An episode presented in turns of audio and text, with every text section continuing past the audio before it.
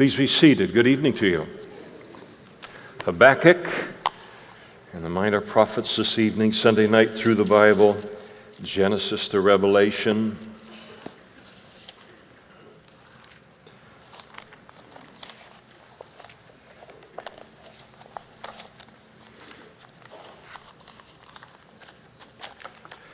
It was just a kind of a, I was sensing a, just an extraordinary peace here tonight, and I, I was just wondering why in the world. And then it dawned on me, all the Rams fans are home.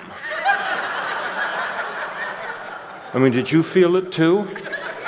Was a Niner or a Raider fan? I'll tell you, I'm just kidding. Uh,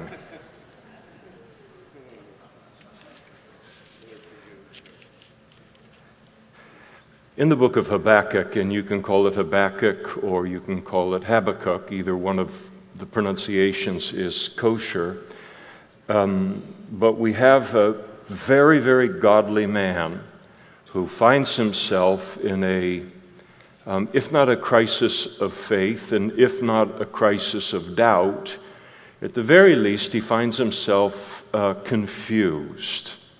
And he finds himself confused over the dealings of God um, with the people of the world, both the children of Israel and then also uh, the Gentile nations. And, I, and it really is a crisis of faith, because uh, the just shall walk by their faith is one of the answers that God gives him uh, to um, him in this. But he's really confused by Uh, and, and so often a crisis of faith is not a lack of faith in God. So often we can think of it only in, in that dimension, uh, that a crisis of faith is, I'm in the middle of a circumstance that dem- demands more faith than I have, thus I have a crisis of faith. But there's a crisis of faith on the other end of the spectrum, and that is a crisis of faith can come out of the fact that we believe God. We believe him for all of his power, all of his wisdom, all of his love, all of these things. And we know him well enough that we know that he could change anything in the world, any situation in our life, any situation in the world, in an instant. And, and then when he doesn't do that, based upon what we know he could do easily, it creates a crisis of faith for us. But it's not unbelief, it's confusion that's there. And that's what he finds himself in the middle of. In chapter one, verse one, the burden which the prophet Habakkuk uh, saw. And so Habakkuk ministers to the southern kingdom uh, of Judah. He doesn't really, uh, the Holy Spirit really doesn't help us to date the time of his ministry, because Habakkuk doesn't mention a king. But we can kind of gauge a little bit where in, in the whole history of, of Judah that this prophecy comes in. We know that Assyria uh, is no longer the world-ruling empire. And in fact, Assyria had some years earlier already conquered the northern kingdom of Israel by the time Habakkuk comes on the scene. And the reason that we know that is that the Babylonians and the Babylonian Empire is in full bloom by the time he, he prophesies here. Also, the deplorable spiritual condition of the southern kingdom of Judah indicates that this prophecy must have been given uh, after the reign of the very godly king by the name of Josiah. There was a great revival that broke out in the southern kingdom of Judah under the oversight of the godly King Josiah, but it was a surface revival. It was the people of Judah deciding, okay, uh, a godly man is in power right now, so in order to get ahead, we're going to have to pretend that uh, we care about God as much as he does. And uh, and then the moment that Josiah dies, of course, that kind of a revival is gone uh, instantaneously. The same kind of thing you can see in an individual person's life, where they will walk with the Lord as long as there's a certain person in their life. And the moment that person is gone, then uh, any uh, desire for God or walking with God in, instantly dissipates. And that's why it's important for uh, to allow godly people to influence us, but never to give them such influence that if something happened to them, I'd be stumbled in my own walk with the Lord. And and so probably uh, these events happen after Josiah, soon after Josiah's reign. And if that's the case, then uh, Habakkuk ministered during the time of the prophet uh, Jeremiah in the southern kingdom uh, of Judah. And you might remember that uh, uh, Jeremiah is known as the weeping prophet, and uh, he was forced to watch the needless death of a nation, the southern kingdom of Judah, go into captivity to the Babylonians, and uh, at, just because it refused to turn from its sin. And that's one of the hardest things for a righteous person uh, to deal with, and that is to watch the needless destruction uh, of a nation because of its refusal to, uh, even for its own survival, Uh, give up the sin that it's become addicted to. And so Habakkuk is ministering at about this uh, same uh, time, uh, which would mean that Daniel was uh, ministering uh, in in Babylon uh, at that, uh, well, not quite a, a, at, at that particular point in time just uh, just yet. So this is what he's in the, the middle of. Now, Habakkuk begins with his complaints, and it's a series of two complaints that he brings against God, and uh, God's answer to those complaints. And he begins the complaint in verse two. "O Lord, how long shall I cry, and you not hear? Uh, even cry out to you violence, and you do not save. Why do you show me iniquity and cause me to see trouble? For plundering and violence are before me." He's listening to the, listing the sins that dominate the southern kingdom of Judah, God's people at that time. "There is strife and contention arises. Therefore the law is powerless and justice never goes forth. For the right, uh, the wicked surround the righteous, and therefore perverse judgment uh, proceeds." And so Habakkuk's complaint to the God is why he's allowing the southern kingdom of Judah to fall into this debauched uh, uh, condition without doing something about it. Why don't you give them a whooping? Why don't you? Uh, why does Judah go uh, unpunished? And so he felt like God wasn't listening uh, to his prayers, and that as much as he prayed, Judah got worse and worse. So we see immediately that he's praying to God. So he's he's a man uh, that is invested in the situation uh, that is a source of confusion for him. He's not the child of God that sits in front of a television set and yells at it over the condition of the world, but never prays over what it is, the, the deterioration. Uh, this is someone who is way, way beyond that. And the revelation that's given to him here, I think, is a revelation for someone who cares enough about these things to be praying about these things. But it is frustrating to pray about the decline of a nation and its godliness, especially the southern kingdom of Judah was so much attached to it in terms of the promises of God for mankind. Remember, Messiah hasn't been born yet. Jesus hasn't been born yet. Uh, they're playing with fire, uh, the Savior of the world, coming through their, their bloodline. And uh, and so here he is. He, he prays and prays, and it looks like God isn't uh, doing uh, anything. And then he, uh, in verse three, he basically complains that he didn't want God to show him any more wickedness if he wasn't going to do something uh, about it. Apparently, God was making him supernaturally conscious of the wicked condition of, of the southern kingdom uh, of, of Judah.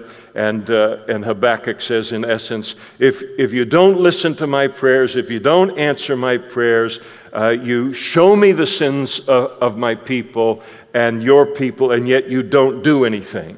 And you you need to either stop showing me the sins of these people or do something, But I can't live in this kind of this uh, middle ground uh, of things. And if you're not going to do something, then don't show me this sin uh, anymore. And so he understands God to be to be righteous. He understands God to be true. And uh, yet things continue to uh, uh, devolve. And so here he is. He's lifting this up to the Lord. And he lists the prayer, uh, the the, the uh, sins of the southern kingdom of Judah uh, to the Lord there in verse three. And he mentions their plundering, uh, theft and looting has become uh, commonplace. He mentions violence in verse three. So crime and violence against other people is exploding. He mentions uh, strife, the ill treatment, the, the coarse treatment of individual human beings toward other human beings, contention. You know, the culture is is on edge. It's a culture that is, is fighting uh, uh, with one another. And then he says in verse four that the law is powerless. In other words, he says, he says nobody gives the law of Moses any weight or any power uh, any longer. Uh, in, here there are no absolutes concerning right and wrong. Nobody enforces the law anymore. And then in verse four he goes on to say uh, that justice, and the idea is God's justice, never goes forth. And, and in essence what he's saying here is the court system never tries these people for their crimes, never gets them off of the streets. And they commit their crimes, and there are no real consequences to it. The charges are just dropped. They're released with virtually no bail. And, and there's no active deterrent uh, to crime in the justice system. And he goes on further than that. He says, the wicked surround the righteous. We're completely outnumbered, uh, Lord. They're winning, and, and they are the wicked are putting the pressure on uh, the righteous rather than it being the other way around. The criminals seem to have all of the rights, not the victims. Everyone seems to be more concerned about the criminals instead of the law-abiding uh, citizens in, in the policies of the nation. There's a complete breakdown on law in, in order. I know none of us have ever felt any of these things that, um, that Habakkuk is describing here. He then goes on uh, even further, and he says in verse four that perverse judgment uh, proceeds. And because of bribes and because uh, of, of the, the control of the court system by the wicked, uh, he said the courts have now become more dangerous for the righteous. Uh, than, than they are for the wicked or for the criminals. And so here Habakkuk was in what is a very, very difficult, very confusing, very frustrating situation for a righteous person. And again, this is not a carnal rant on the part of, of Habakkuk. He is just talking with God about these things. He is praying. He is trying to understand and to process it with, with God. God's answer is in, begins in verse five, and, and uh, to this complaint, why don't you do anything? Why does Judah go unpunished? And the Lord said to Habakkuk, look among the nations and watch, and be utterly astounded. For I will work a work in your days, you're going to see it, which you would not believe, though, I were, uh, though it were told you. For indeed I am raising up the Chaldeans, a bitter and hasty nation. So you think that I'm not dealing with, with Judah properly? I'm not punishing their sins properly? I'm going to do it. And I'm going to do it in your days. I'm going to bring the Babylonians, the Chalde- Chaldeans, uh, down upon Judah as a, as a chastening uh, mechanism in my hand, In, in order to bring an end uh, to their sin. And then he describes the Chaldeans as a bitter and hasty uh, nation. And so they were uh, very fierce, very impulsive uh, people, very unpredictable and and uh, and, and violent. And, and he says that they, they march through the breadth of the earth to possess dwelling places that are not theirs. The entire reign of the first king of the Babylonian Empire, a king by the name of Nebuchadnezzar, he gave his entire reign to the conquest of the world. And uh, anything they wanted on the map, they went and they took. And uh, so here talking about uh, uh, uh, uh, the, the Babylonians and and the extent uh, of their reach. They'd already invaded and conquered a large part uh, of the world. And uh, they are terrible and dreadful. Their judgment and their dignity uh, proceed from uh, themselves. And so their judgment and their, their dignity here, talking about that they're, they're awe-inspiring to behold. When they showed up in their army with all of their armaments and all of these these kind of things, uh, they provoked a, a sense of dread, a sense of doom in anyone that was trying to uh, with, withstand them. And whenever, uh, wherever they marched, they imposed their laws upon Uh, whatever nation they took over. He describes their horses, he describes their chariots, their weaponry in verse eight. Their horses are also are swifter than uh, leopards and more fierce than evening wolves. And you can see these horses that would go right into battle. I mean, they're swifter than leopards, and there's absolutely no fear. Uh, they're hungry for the battle. They're eager to get into the midst of the uh, the battle. Uh, even the horses that they rode, uh, their chargers charge ahead. Their cavalry comes from afar.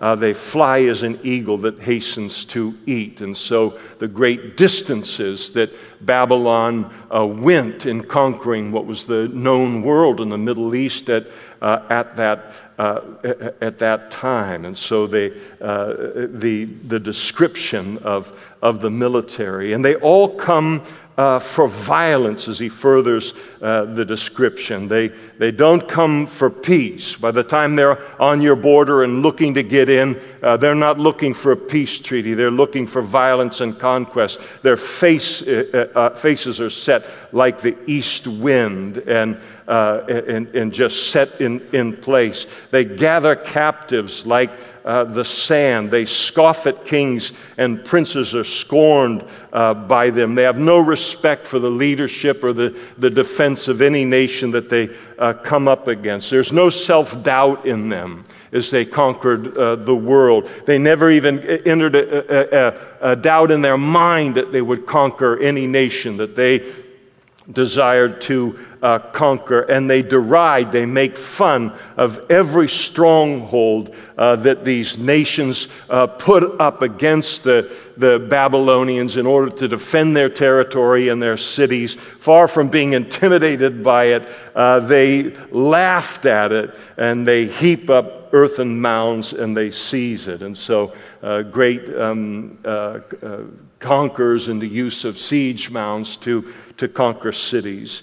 And then his mind changes, and he transgresses, he commits offense, ascribing this power uh, to uh, their God. And so he, the, he, the, the uh, Chaldeans, the Babylonians, just move from uh, one conquest after another. No, no sooner defeats one nation, and they're already thinking about the next nation they're going to take. And as they do that, they ascribe their victories not to the God of the Bible, but to their uh, own idolatry.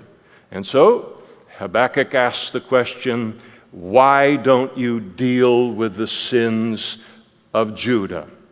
And God's answer to that is, I am. And I'm going to chasten them by means of the Chaldeans. That then raised a second question in uh, Habakkuk's mind, and the question is basically this, before we get into it. The question is, how can you judge a more righteous nation by a nation that is less righteous than them?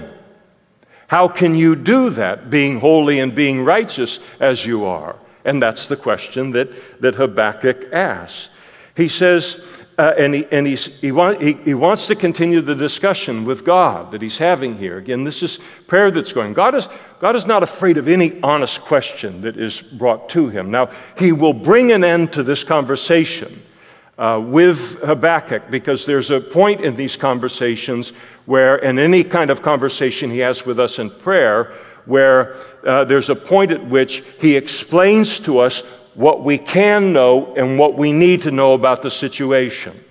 And once we know that, then he breaks off the conversation And now we have to have faith in who he is to then do the right thing beyond that. And, and uh, I'm convinced as we look at this Bible that's in front of us and we spend our lives uh, studying, that it's absolutely perfect in terms of what we need to know.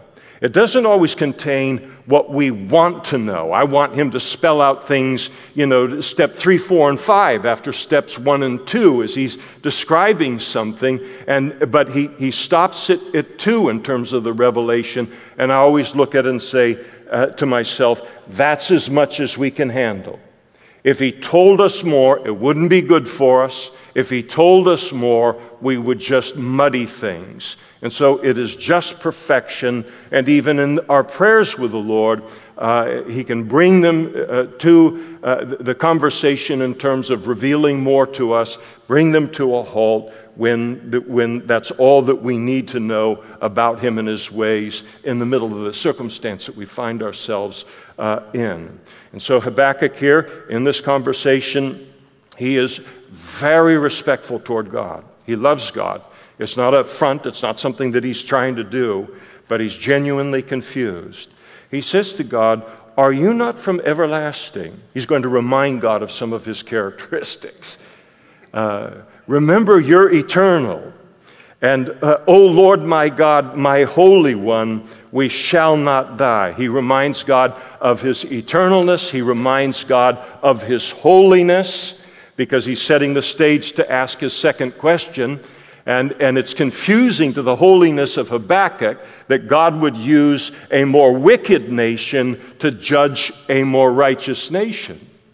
But the reason that he does that here, and I, well, I won't say definitively that it is, but it's certainly a, a part of that, is that the Babylonians, I mean, there was no, no real uh, moral equivalency between the people of Judah and what they were practicing, uh, as debased as it was, uh, in terms of compared to what the Babylonians were doing. Uh, it, it, it would be like comparing the United States to communist China. Uh, presently. Uh, people try to do that. There's no moral equivalence there. We had opportunities to conquer the world and colonialize the entire world or vast portions of it and never had any interest in doing that as Americans or as a nation. And are we filled with sin? Absolutely filled uh, with sin. But people have freedoms and freedoms to seek God and to worship God. So there's no moral equivalency here. And, and so he's confused. How can a holy God use something, some a group of people that are more unrighteous to uh, judge a, a more righteous people? And, and what confuses us on this, uh, Jesus spoke to it, and that is, to whom much is given, much is required.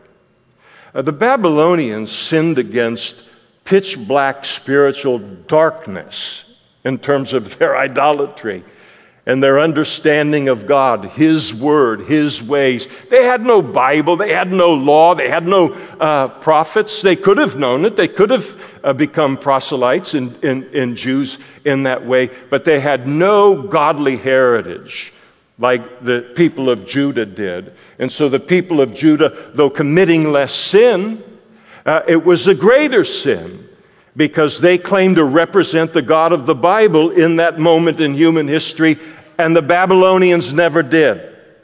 So there's a sense in which their sin of misrepresenting God and his word uh, was greater than what the Babylonians were, were doing. But he reminds God, you're the Holy One. I don't. How do you do this? And then, then he says, we shall not die.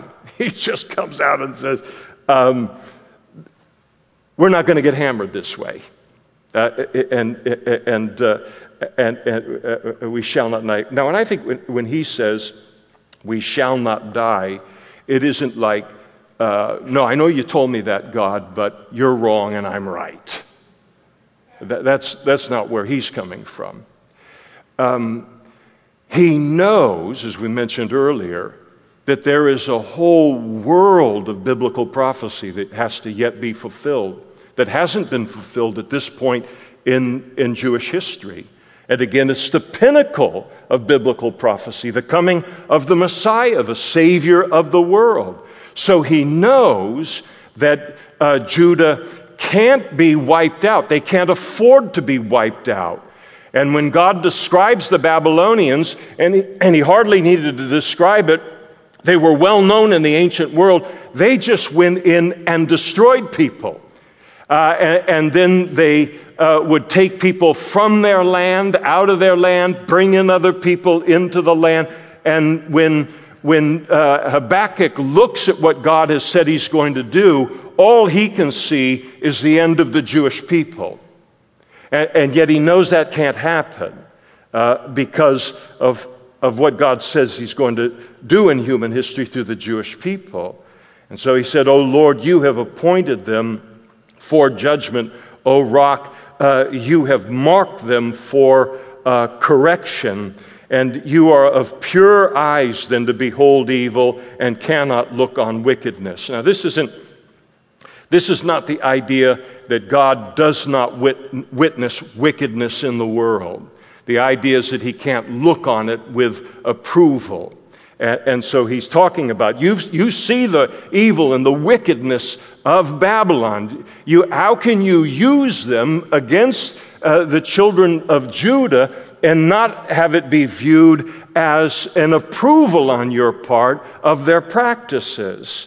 And why do you look on those who deal treacherously and hold your tongue uh, when the wicked devours a person more righteous than he?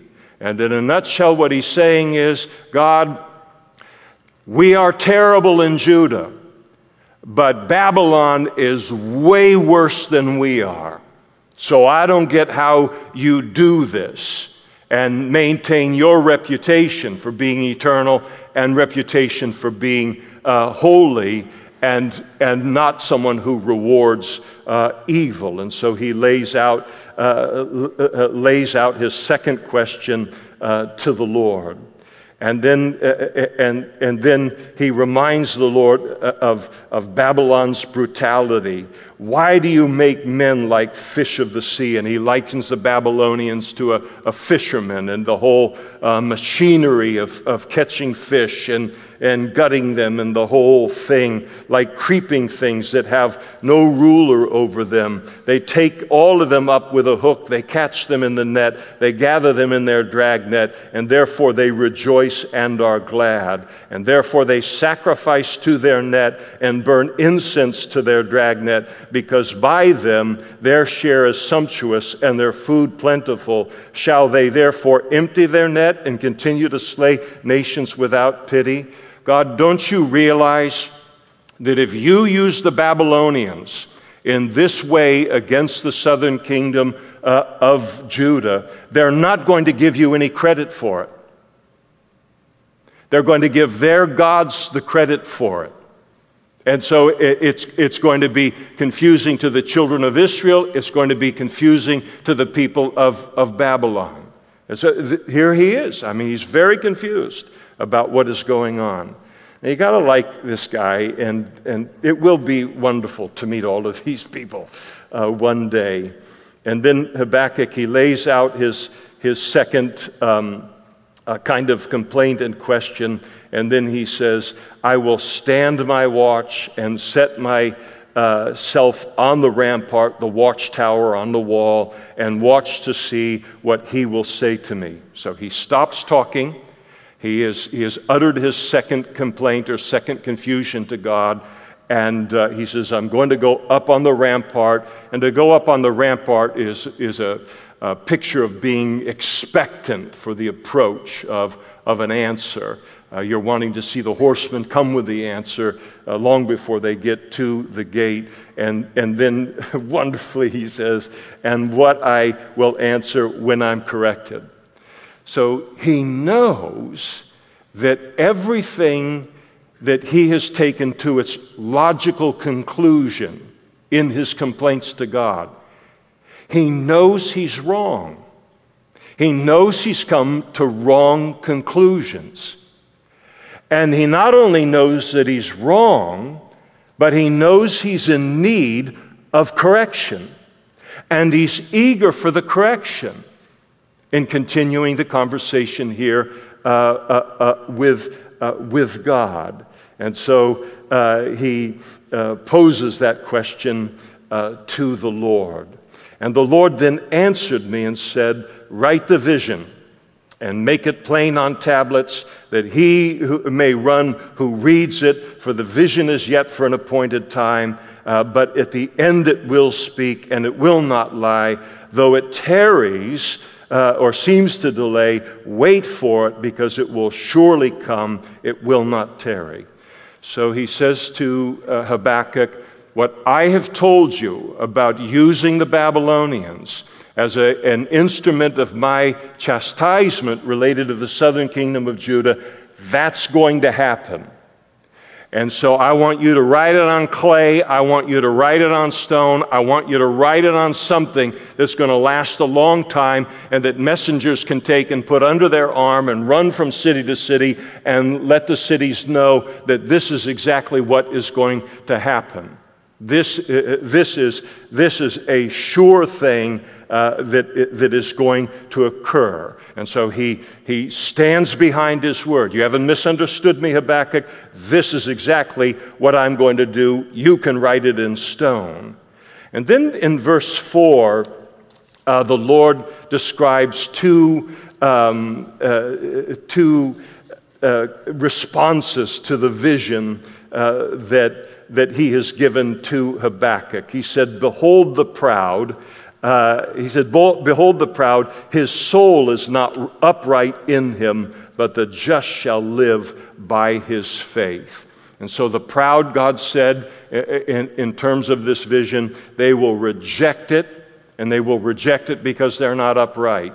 And and but the just, uh, they will live by their faith. In other words, the message wouldn't be uh, totally fulfilled immediately, but the righteous would trust in the fact that it would be uh, fulfilled and wait in faith until uh, its its fulfillment. And so they're going to treat God's word as a fact, even though it hasn't come uh, to uh, to uh, fru- to fulfillment uh, in in human history or in, in our lives. And of course, that's what um, the the how we deal with faith today on an individual basis. We see a promise of God in His Word. We don't yet see the fulfillment of that promise in the individual circumstance within our life, and so faith looks at it.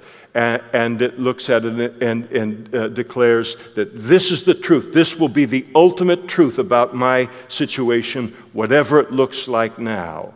And of course, Jesus, his his equivalency to uh, write the vision on tablets of stone and so forth is, heaven and earth will pass away, but my word will never pass away. The promises are always going to come uh, to to pass. And then the Lord begins to list the sins uh, of uh, of uh, of Babylon, and he's in, and in this he's letting Habakkuk know, uh, listen, uh, you don't need to educate me on Babylon. I know what Babylon is. I know the instrument I'm using to chasten my people. And he said, indeed, because he transgresses by. Um, by wine.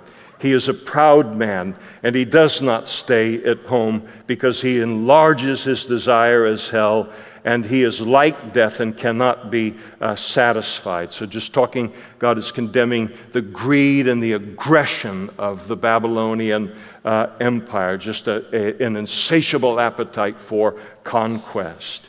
Well, uh, uh, and, and he heaps up Uh, for himself all peoples. Will not all these take up a proverb against him and a taunting riddle against him, saying, woe to him who increases, what is not his, how long? And to him who loads himself with many pledges, will, you, will not your creditors rise up suddenly? Uh, will they not uh, awaken who uh, oppress you? And you will become their booty, because you have plundered many nations, and the rem- all the remnant of the people shall plunder you because of men's blood and the violence of the land and the city and all who uh, dwell in it. And so God lets Habakkuk know, I'm going to use them as an instrument of my judgment, not because they're righteous. And, and then when I'm done using them, I will then judge them. Uh, it's like Habakkuk, nobody's getting away with anything here. Not my people, not the Babylonians, nobody is. I know what I'm doing in, in all of this. I will not only judge Judah, but I will then judge Babylon uh, for their wickedness as well. Woe to him who covets evil gain for his house. So he, he begins to condemn them for their covetousness and their uh, exploitation of others, that he may set his nest uh, on high, that he may be delivered from the power of disaster. You give shameful counsel to your house, cutting off many peoples, and sin against your soul. For the stone will cry from the wall, and the beam from the timbers uh, will answer it. Then he goes on to condemn them for their violence. Woe to him who builds a town with bloodshed, who establishes a city uh, by iniquity. And so the conquest uh, by means of violence. And, and you look at it historically, it is, it is always uh, um, madness Uh, for any kingdom, any empire, any nation uh, to advance itself on the basis of uh, violence. Uh, because once you do that and you take over a nation by violence, uh, rather than them wanting to become a part of what you are, then it takes violence in order to hold them in line. And no nation can do that indefinitely to uh, another nation. Ultimately, the original nation begins to weaken in its power, weaken in its resources, and it has to give up Uh, that that people or that nation again. And so it works on the short term, but never on, on the long term. And it is interesting uh, that that the Lord uh, looks at uh, uh, Babylon and he takes note of their foreign policy. And it's a wise nation that understands that, that God uh, takes note of how they treat their fellow nations. And uh, they weren't treating their fellow nations uh, very well at all. Behold, is it not the Lord of hosts uh, that the people labor to feed the fire, and the nations weary themselves in vain? For the earth will be filled with the knowledge of the glory of the Lord as the waters cover the sea. And so they built their empire with slave labor. Again, that is a, you can do that for a while. Some kingdoms have done it for a long while, but you can't do that uh, indefinitely, because freedom is too ingrained uh, in in people. And again, once again, you weaken, and and then you can't hold on to it. And so, uh, in terms of a contrast between the instability of building a kingdom on the basis of violence, God takes and speaks about his kingdom in verse fourteen, for the earth will be filled with the knowledge of the glory of the Lord as the waters cover the sea. But that's an entirely different kingdom. That's a kingdom built upon uh, love. That's a kingdom, and citizens of the kingdom become a part of that because of the goodness, the benevolence uh, of the king, the desire to be a part of that kingdom. So he contrasts the uh, the, the uh, kingdoms of this world with his own kingdom. He says, "Woe to him," as he condemns the the. Uh, the corruption, the debauchery, and, and the influence for corruption that Babylon was upon the surrounding nations. Woe to him who gives drink to his neighbor, pressing him to the bottle, even to make him drunk, that you may look on his nakedness. And this, of course, is like one of the worst things that you could ever do, and that is getting someone drunk so you can take advantage of them sexually. And that's and, and, and that's uh, that's how God looked at what they were doing, and no doubt very much happening is something that people didn't blink at uh, in in uh, uh, uh, under the idolatrous system of, of the Babylonians. You are filled with shame, your practices, instead of glory. You also drink and uh, and be exposed as uncircumcised. The cup of the Lord's right hand will be turned against you, and utter shame will be on your glory. For the violence done to Lebanon will cover you, and the plunder of beasts which make them afraid because of men's blood, and the violence of the land and the city and all who dwell in it. So again, Habakkuk, uh, I, uh, the Babylonians are not getting away with anything. I'm going to judge them as well. And then he goes on with a, a, a, the condemning uh, them for their idolatry. What profit is the image uh, that its maker should carve it? The molded image, a teacher of lies, the maker that the maker of its mold should trust in it. We should never trust in anything uh, that we can make, because if we can make it, it's less than us and not worthy of being our God. And and yet uh, uh, the clarity of that thinking was uh, absent in in in uh, not only in ancient human history, but uh, even today. Woe to him who says to wood, awake. And just try that sometime. Go to a wooden bench in your house, or maybe the dining room chair. Awake! I need wisdom. Tell me what I need to know. See what kind of wisdom you get. Or to silent stone, arise, it shall teach. Invite the whole family over and the neighbors. And uh, I've got a stone on my dining room table, and I'm going to call on it to rise and teach. Well, it would be a folly. We'd be embarrassed over that. God's saying they should be embarrassed over what they chose to worship in life that couldn't speak to them. Behold, you can overlay it with gold, you can overlay it with silver, and yet your idols have a significant problem. They have no breath in them. They're not real. Uh, they're not alive. They can't talk. They can't do all of the things that you want them to do. And then again here, he contrasts himself uh, with the idolatry of the Babylonians. But the Lord is in his holy temple. Let all the earth keep silence uh, before him. And so uh, he uh, uh, brings that contrast to bear uh, concerning him himself. And when he says he's in his holy temple, let all the earth keep silence b- before him, Uh, and, and the whole idea is that he rules over all from that temple, and uh, and, and then uh, let all the earth keep silent or hushed before him.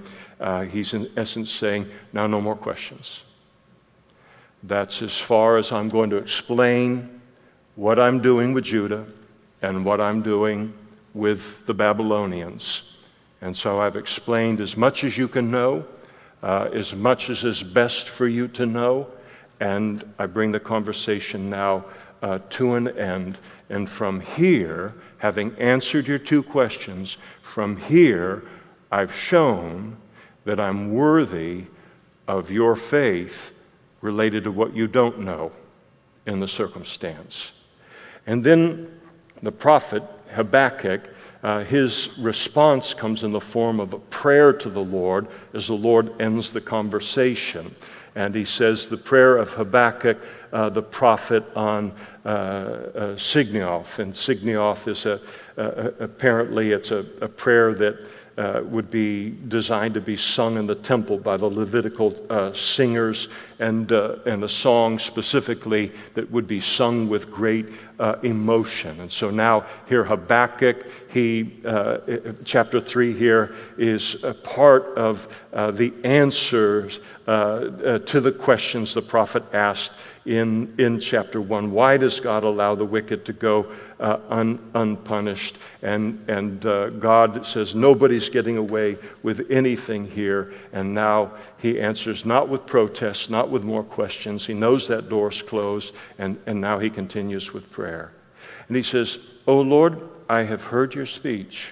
I listened carefully to what it is to, to, that you have answered me. Thank you for what you have revealed to me, and was afraid. And now, O Lord, revive your work in the midst of years. And so he says, I've heard what you've had to say. It has made me afraid. I recognize that what is about to happen to the southern kingdom of Judah is, is a fearsome thing. But despite the fact that I don't understand everything that is happening here, despite all of the hardship that I know is going to unfold, in light of what it is that you have said. You do what you know to be right and to be best. And now he simply trusts in God and in God's goodness and God's love and God's strength and his power to do what is right in the situation. He submits to uh, God's plan in a beautiful way. Lord, go do what it is that you need to do, because you're the only one that can do it, and you're the only one that knows what you're doing in this world. And in the midst of the years, he said, uh, make it known. In, and then he says, in wrath, remember uh, mercy. So he gets very clearly what it is that God has said to him. And it's one thing to, to read about Um, the Babylonian military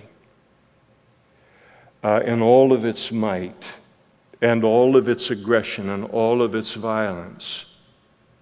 When you have an ocean on your west coast and you have an ocean on your east coast and you have Mexico to the south and Canada to the north, friendly nations.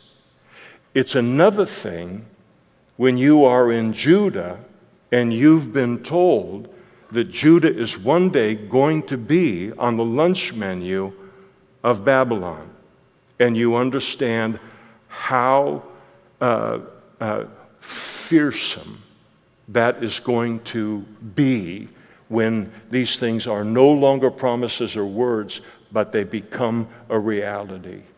And so he says to God, he says, I know you're going to pour out your wrath, and it's righteous, but in the midst of it, remember mercy. As if God needed to remember mercy.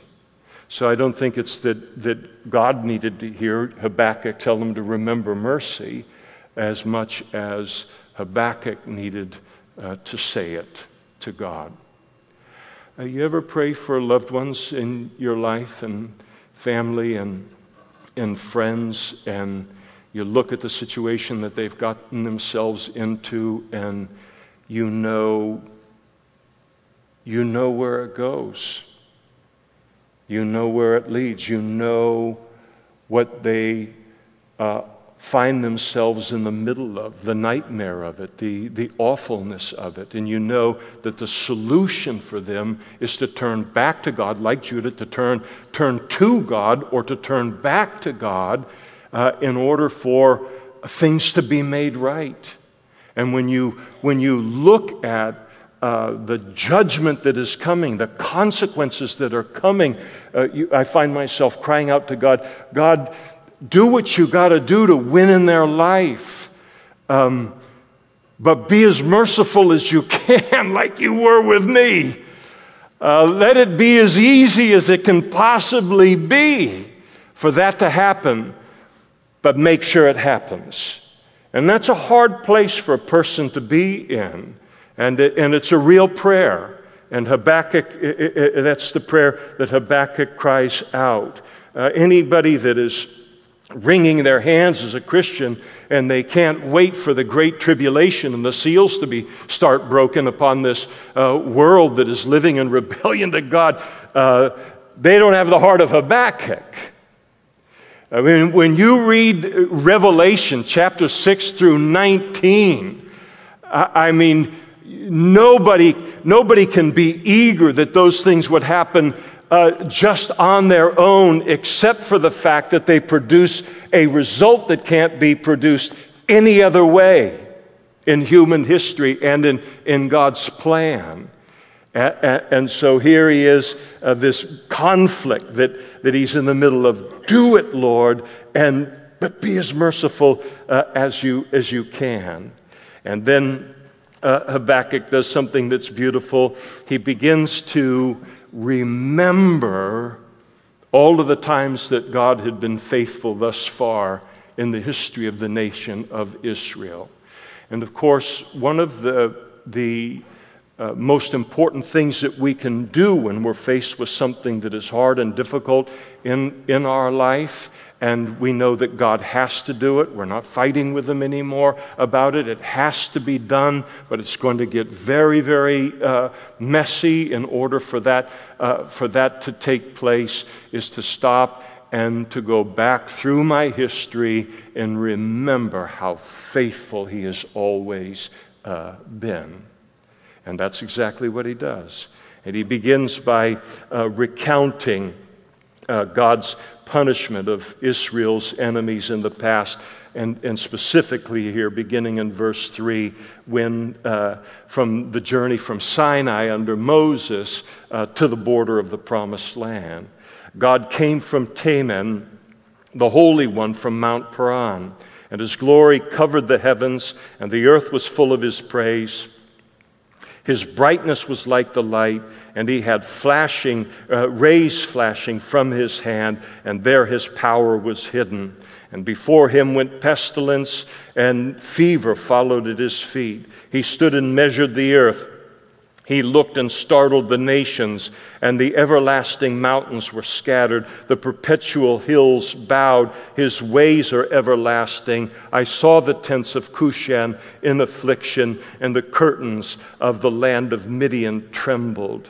And then he talks, uh, remembers God's judgment upon Egypt during uh, the Exodus. O Lord, Uh, were you displeased with the rivers? Uh, speaking of the Nile, were you and its tributaries? Was your anger against the rivers? Uh, was your wrath against the sea, the Red Sea, that you rode on your horses, your chariots of salvation? Your bow was made quite ready.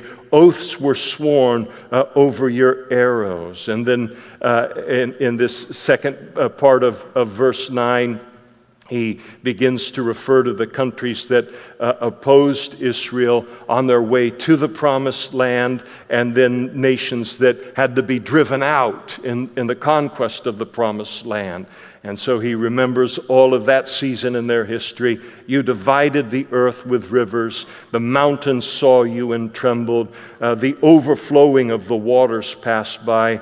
The deep uttered its voice and lifted its hands on high. The sun and the moon stood still in their habitation. Uh, at the weight of your arrows they went, and at the shining of your glittering spear. You marched through the land in indignation, and you trampled the nations in anger. You were irresistible in fulfilling your word, always in my history, God, always in the history of your people. And you went forth for the salvation of your people, for salvation with your uh, anointed. You struck the head from the house of the wicked by laying bare the foundation to the neck, uh, Selah.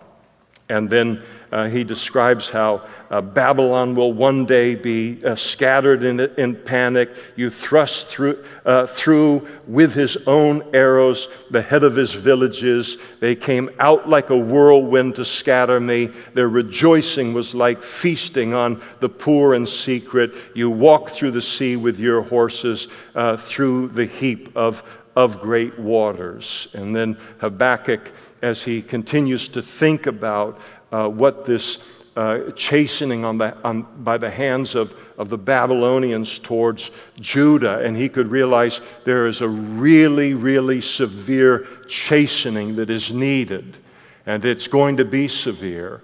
I mean, we talked about it, I think, in the last couple of weeks in, in, uh, as an aside, but again, it, it has to do with here, where evil and wickedness can become so systemic uh, within a nation, uh, even within a, a nation like Judah, made up of God's people, that the only thing that can give a reset to that nation is some, is a chastening that is as serious as this. How is God going to get them uh, back to worshiping him so he can bring a Savior into the world through their bloodline? And he, and, and it isn't like um, it, it, it, it, when God chooses. I find that when he chastens me, he Well, I always deserve it, but it never goes beyond what, what I what I need. And and so when he chastens me, I always assume, because he's so full of mercy, so full of grace, so many things he could chasten me for, and he doesn't. He just gets my attention, and I and I confess my sin to him. But I know how gracious that he is, and and so when we see the kind of judgment that's going to come on them through the ba- the Babylonians, it's a realization of the fact that every bit of this was going to be necessary to reclaim the hearts of the Jewish people and to reestablish God's plans in the midst of them. And, and so the reaction that he has, again, he spoke about a little bit earlier, he speaks about now uh, the physical reaction to hearing this, knowing that this is the truth. And he said, when I heard, my body trembled. He said, my lips quivered at the voice. Rottenness entered my bones. I trembled in myself that I might rest in the day of trouble. When he comes up to the people, he will invade them with his troops. When he thinks about it, he he, he just uh, it, it, it it it it affects him physically, both inside uh, and out. Uh, the impact that it has uh, uh, upon him, and uh, that he can't hide. He can't just say, man, that's going to really be hard, and where can you get a good cup of coffee in this town? Uh, he's, he's really impacted uh, by it. But he doesn't stop with his, with his fear here. Uh, he moves on into faith in verse seventeen. And he surrenders to God and to God's purposes. And he said, though the fig tree may not blossom, and that word though is, is significant, uh, nor fruit on the vines, Uh, though the labor of the olive may fail, and the fields yield no fruit, though the flock may be cut off from the fold, and there be no herd in the stalls. In an agrarian society, that is the description of starvation. That is the description of uh, a very, very deep um Uh, denial of uh, of these kind of resources. And he knows all of this is coming with the siege works of the Babylonians. And so he says, no matter what happens in the fulfillment of your word here, he says, yet I will rejoice in the fa- in the work that it will do among God's people. No, there's an element of that, but that's not where his joy is found. As messy as this is going to get, I will rejoice in the Lord. I will joy in the God of my salvation. So he describes what is going to happen to Judah, but those first two words of verse eighteen are worth circling. He said, yet I. And he is a godly, a member of the godly remnant among God's people, living in a nation that is destined for the direst uh, uh, chastisement at the hand of God. And yet, in the midst of that, he says, I know that no one can take my relationship away from me with what's going to happen. You will be the source of my joy, uh, not anything else. In, in in my life, because everything else is going to be uh, gone. And of course, uh, uh, God is with us. Whatever the circumstances of the world uh, becomes, nobody can touch that in our lives. His present, His active presence, His blessed pre- presence. And the Lord God, he says, is my strength. And that my is important. He will make my feet like deer's feet. He will make me walk on high hills. No matter how rocky things get, no matter how topsy-turvy uh, the foundation of the world or uh, by virtue of the circumstances, no matter how many people stumble, no matter how many people fall, no matter how many people are overthrown by what the Babylonians are going to do, as a member of God's remnant, he differentiates himself from all of them. And it doesn't mean that difficulty isn't going to come, doesn't come to the remnant. But they're not in that difficulty without God. And they're not in that difficulty without stability. without God keeping us stable in that circumstance. And so he talks about uh, having deer's feet and God being uh, making him walk on my uh, on my high hill high uh, hills. And so he'll give me strength, and he will be the stability that I need, no matter what happens in this world. And then he closes it to the chief priest uh, with my stringed instruments. And so there is the uh, idea that maybe Habakkuk was a Levite, and maybe even among the kind of the, the musicians uh, related to uh, the temple, and that he then issued this to then be uh, put to uh, song. And so we see a progression through here uh, where uh, a very righteous, godly person is faced with circumstances that creates real confusion uh, in their life over why God is handling things the way that he is and why he doesn't do what I think he should do.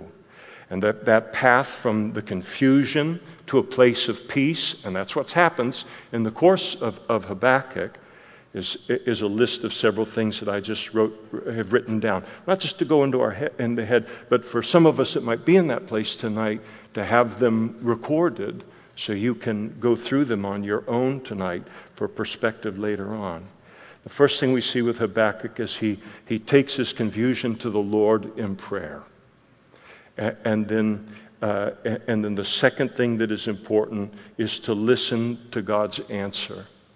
And and the answer that God gives us, as New Testament uh, Christians, is the answer that he gives us in his word. And find out, what does God's word say about this kind of a situation in the life of a Christian? And then claim that and hold on to that and, and trust in that. And then to know that he has told me when he stops speaking to me and giving me more uh, revelation about the situation and his ways, know that he has told me all that is good for me to know in this situation.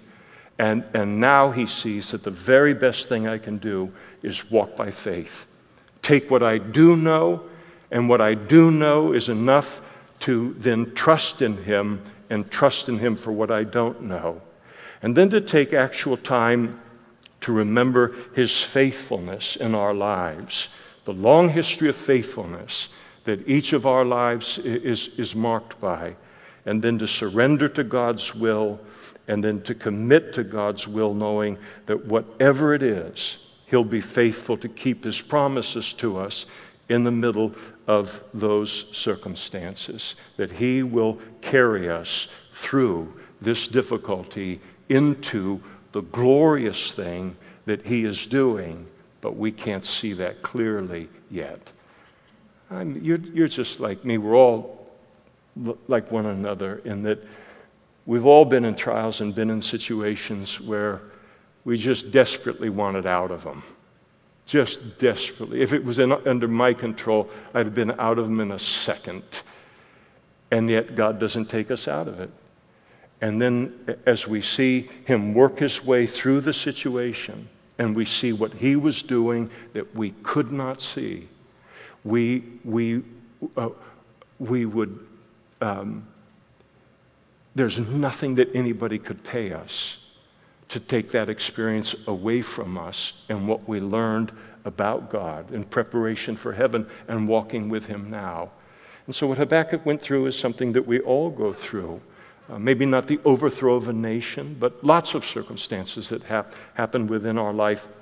And that's a helpful progression that we see through this. Now let's stand together and uh, we'll pray. But before we pray, just let me invite you, if you are here today and this evening and you are not a Christian, Uh, today's the day for you to be born again and become a Christian. We'll be up in front after the service. We'd love to meet you, and we'd love to pray with you to become a Christian and begin a relationship with God uh, this evening. And if you need prayer for anything in your life this evening, uh, we would love to pray uh, for you as well. Father, thank you for, as we read your word, there is, well, who could know us uh, like this except our Maker? except the one who lives inside of our hearts, and um, who could speak so clearly to what we face in life except uh, someone who knows us in the way that you know us. We thank you for this book of Habakkuk and, and the honesty of Habakkuk, your grace and your patience uh, with him in in his questions, and, and then the wisdom of where you let off, and then uh, what, where you make us walk by faith, because you know that is the best thing. And, and we see this. We've seen it in our own lives. And we just thank you that no matter what happens in our lives, we'll always have you to be our strength and to be our stability. You've always been that, Lord. And then we face something new and we doubt it. And we know that what you uh, always have been, you will always be in our lives. And thank you for that reminder tonight. It's this little room that we're in here in this little speck called Modesto, California. We just say thank you for being our God. And uh, thank you for listening. Thank you for caring about us the way that you do. And Jesus, you are a very, very good shepherd, and we are grateful to you as well. And we pray in your name, in Jesus' name, amen. Lucy, would you close us?